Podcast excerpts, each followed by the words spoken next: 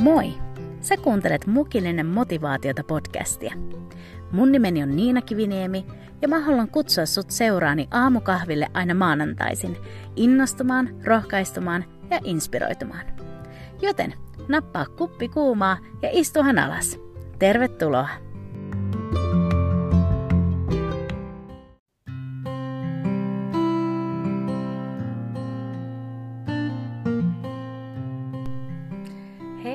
hyvää huomenta, ihana podcast-perhe.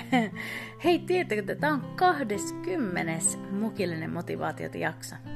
Siis mitä ihmettä, mihin tämä aika oikein mennyt. Huh, tuntuu, että just ihan mä vasta sen ensimmäisen jakson laitan tulille.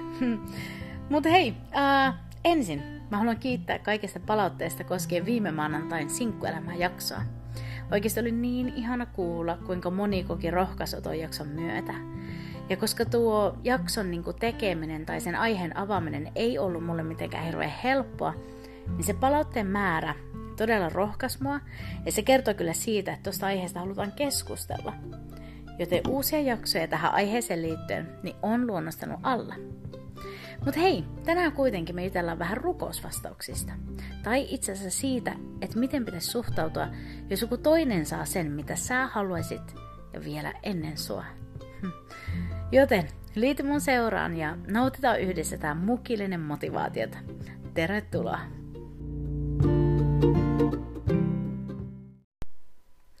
Me ollaan kyllä Suomessa aika hyviä jonottamaan. me ollaan jotenkin sellaisia, että ei muuta kuin vuoronumero hyppysiin ja me kiltisti odotellaan. Koska mä oon nimittäin vieraillut sellaisissakin maissa, jossa ei varmaan edes tunneta sellaista termiä kuin jono. Kaikki ryntää sieltä täältä ja yritetään taistella ykköspaikasta ja ehtiä saamaan se, mitä pitää ennen muita, ettei vaan jää ilman. Mutta se tunne, kun sä oot jo jonottanut vähän kauemman aikaa ja, ja sitten tulee joku viivästys tai joku sellainen ongelmatilanne, että jonon eteneminen hidastuu ja sun vuoro lykkääntyy. Siinä koetellaan kyllä kenen tahansa hermoja ja siinä katsotaan, että mistä meidät on tehty. Mutta siis ylipäätään odottaminen on aika raastavaa, varsinkin silloin kun on kyse jostain isommasta ja tärkeästä. Ja he ajatellaan hetki, että, että sulla olisi niin kuin joku asia tai juttu, mitä sä oot rukoillut jo jonkin aikaa. Ja sä oot odottanut, että Jumala ilmestyisi siinä sun asiassa ja saisit vastauksia, että sä saisit avun. Ja sitten yhtäkkiä joku sun lähellä, joku siinä sun ympärillä saa rukousvastauksen ennen sua. Sitä tuntee sellaisen niin pienen sisäisen viilon sisimmässä. Ja sitten herää kysymys, entä minä? Milloin on mun vuoro?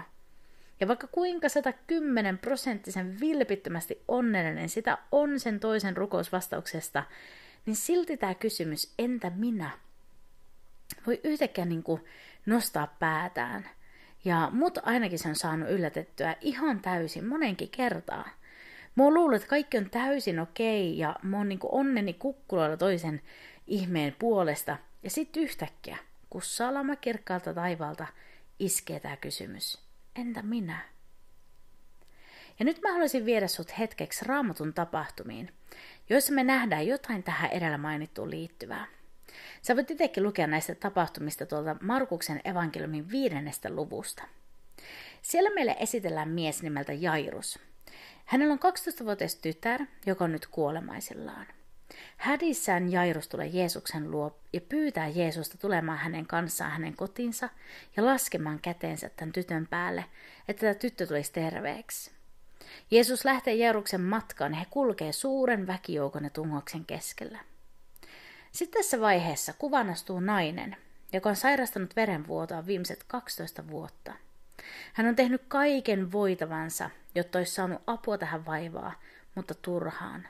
Kukaan, ei edes lääkärit ole voinut auttaa tätä naista, vaan itse asiassa hänen voitinsa on vaan mennyt pahemmaksi. Tämä nainen on kuitenkin kuullut Jeesuksesta ja, ja nyt hänellä on mahdollisuus kohdata hänet. Jeesus on hänen ainoa toivonsa. Tämä nainen sanoi, että jos hän vaan saisi koskettaa Jeesuksen vaatteita, niin hän tulee terveeksi. Ja niin hän tekee. Hän koskettaa Jeesuksen vaatetta ja kokee heti tulevansa terveeksi. Ja nyt Jeesus ja Jairus, jotka ovat edelleen matkalla Jairuksen kotiin, on keskellä tätä valtavaa väen tungosta, ja yhtäkkiä Jeesus tuntee, että hänestä lähtee voimaa. Ja hän kääntyy ja kysyy, kuka koski minuun?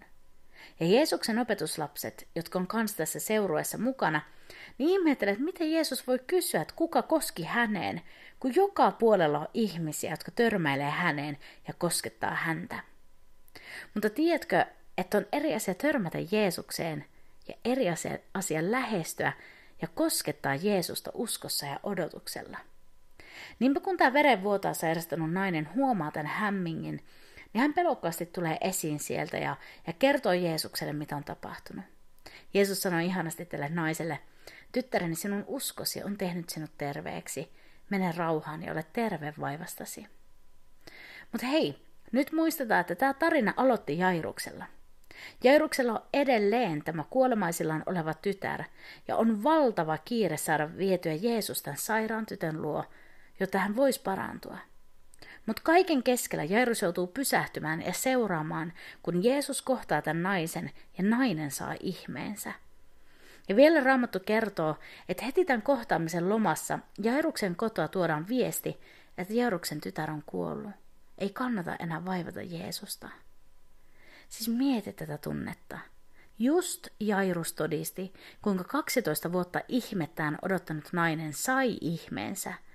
Ja nyt hän kuulee itse, että hänen 12-vuotias ihmeensä, hänen tyttärensä on menetetty.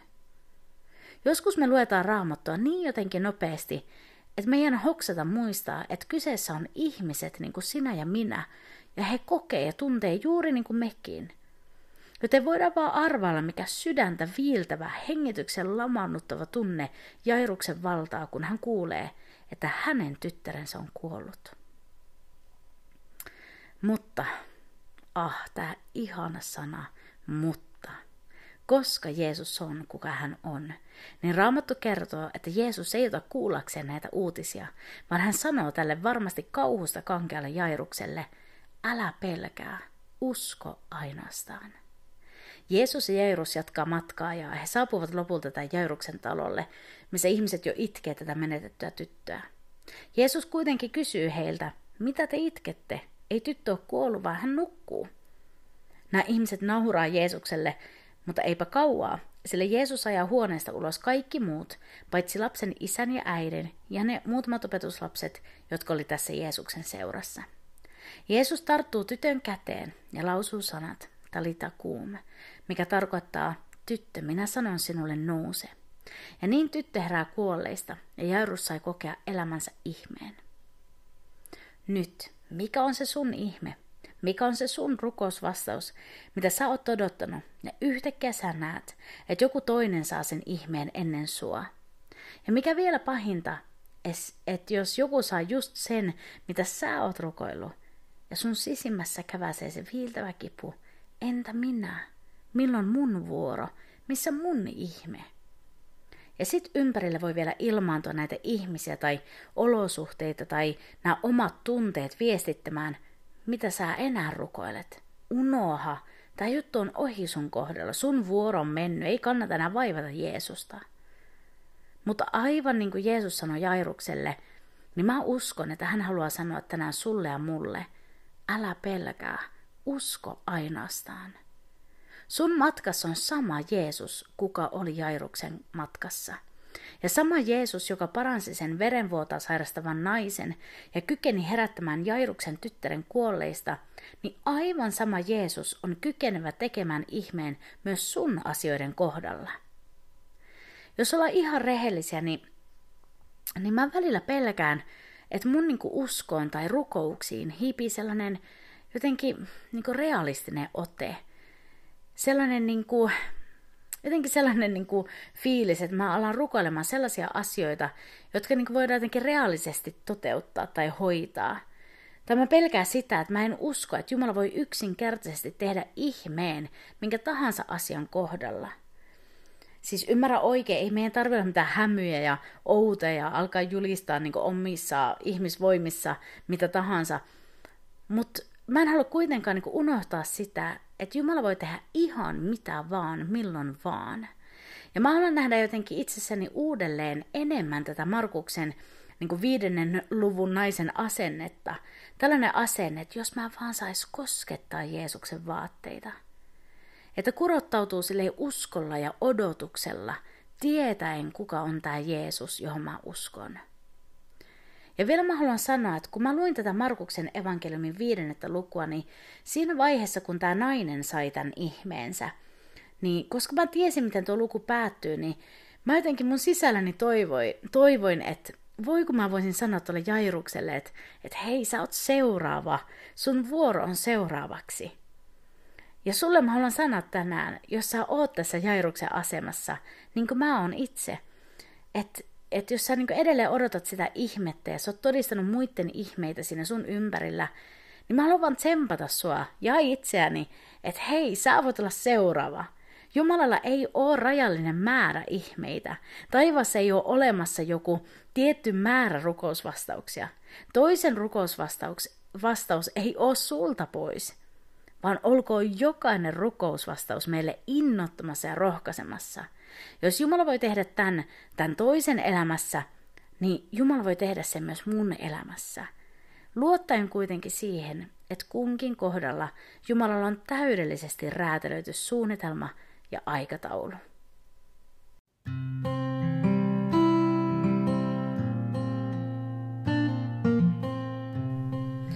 Kuten tuo verenvuotoa sairastanut nainen, niin kurottaudutaan tänään Jeesusta kohti – Edes yksi kosketus, yksi sana, yksi hetki, yksi kohtaaminen ja kaikki voi muuttua. Ei ole oikeasti ollenkaan huono tilanne olla niin epätoivoinen, että Jeesus on sun ainoa toivo. Se on itse asiassa ihan täydellinen mahdollisuus saada todistaa ihmeitä. Tai kuten Jairus, niin ollaan matkalla kohti omaa rukousvastaustamme ja muistetaan, kuka meidän kanssamme on. Hän, joka teki ihmeen sun ystävän elämässä, niin on kykenevä tekemään sen, sun, sen myös sun elämässä. Anna muiden rukousvastausten toimia sellaisena niin kuin eteenpäin työntävänä voimana ja ylistystä herättävänä kiitoksena. Jeesuksen sanoin, niin älä pelkää, usko ainoastaan. Ja vielä Niina Kivinemen lisäys, hei, sä voit olla seuraava. Hei, kiitos kun sä otit sun kallisarvoisesta ajasta hetken ja vietit sen mun kanssa. Oli ihana jutskailla ja aina niin kuin ennenkin, niin samat systeemit pätee. Jos sä haluat jutella niin kuin lisää tai sulla on jotain asioita, mitä sä haluat kysyä tai jättää aiheehdotuksia, niin mut löytää sieltä Instagramista at mukillinen motivaatiota. Hei, nyt mä haluan toivottaa sulle oikein ihanaa ja siunattua viikkoa. Ja tulkoon se sun ihme pian. Ensi maanantaina tavataan sitten taas mukillisella motivaatiota. Moikka!